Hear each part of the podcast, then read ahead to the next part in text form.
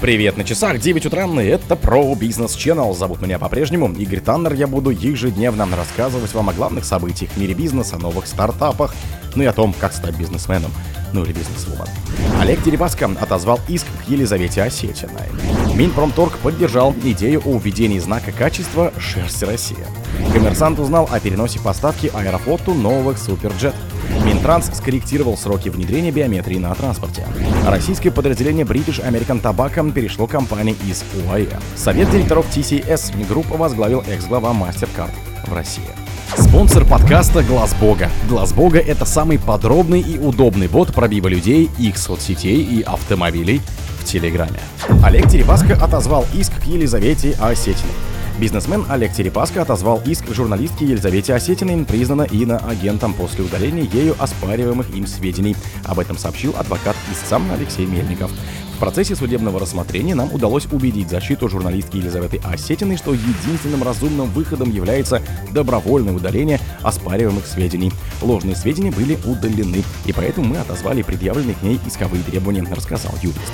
В отношении основательницы фонда «Рус Сиящая» признан иноагентом Ольги Романовой, также иноагент, исковые требования расширены, добавил Мельников. Теперь Терепаска оспаривает также ее высказывание в интервью журналистке Катерине Гордеевой, признана иноагентом, и просит суд обязать ее опубликовать по опровержение своих слов. Заседание по этому иску запланировано на 6 декабря, уточнил адвокат. Минпромторг поддержал идею о введении знака «Качество шерсть Россия». Минпромторг поддержал предложение Совета по вопросам агропромышленного комплекса и природопользования при Совете Федерации ввести знак «Шерсть России» и уже думает о реализации инициативы, сообщили в ведомстве «Известия». Новый знак качества, который планируют ввести, имеет условное обозначение «Шерсть России». Он должен подтверждать наличие шерстяного сырья в готовых изделиях. Согласно планам Совета, это снизит объем фальсифицированной продукции на отечественном рынке.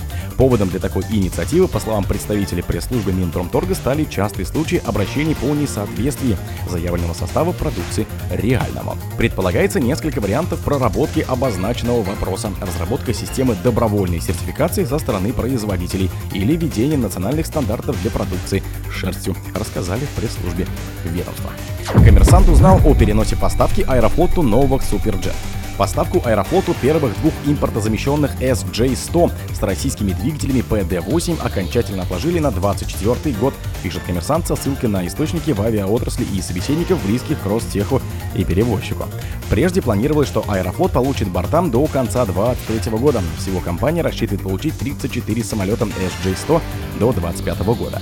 Некоторые собеседники издания предположили, что использование самолетов начнется не раньше конца 2024 а техническая приемка начнется несколько раньше.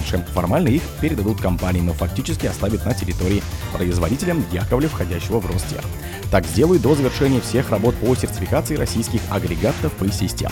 В Ростехе сообщили газеты, что SJ100 смогут передать только при уверенности в надежности и безопасности всех систем.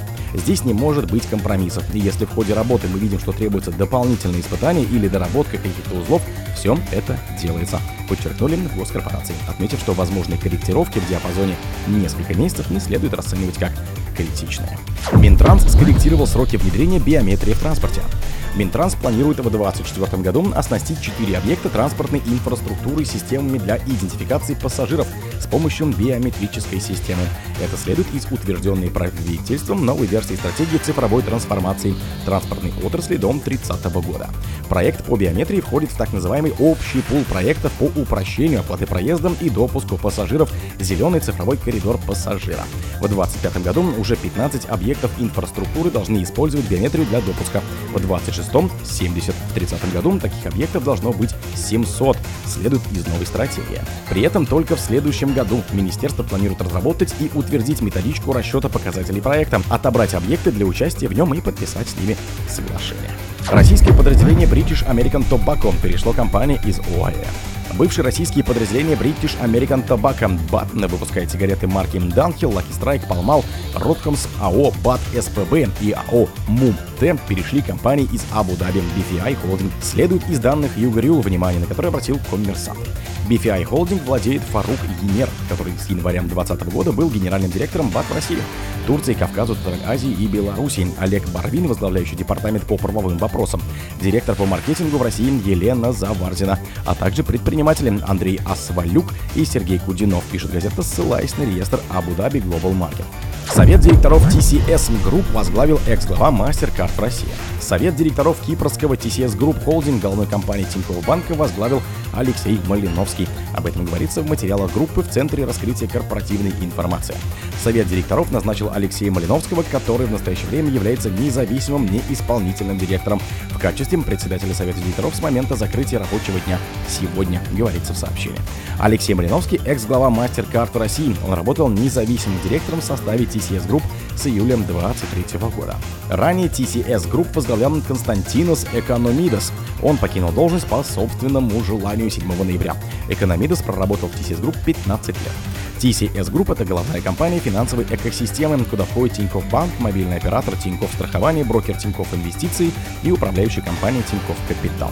В феврале Евросоюз ввел санкции против Тинькофф Банка. В начале марта представитель управления организации Станислав Близнюк заявил ведомостям, что TCS Group начал изучать возможность перерегистрации с кирпской юрисдикции в другую. Он не уточнил, какую юрисдикцию для переезда рассматривает группа, но отметил, что компания надеется найти решение, которое даст стопроцентный успех. О других событиях, но в это же время не пропустите. У микрофона был Игорь Танов. Пока.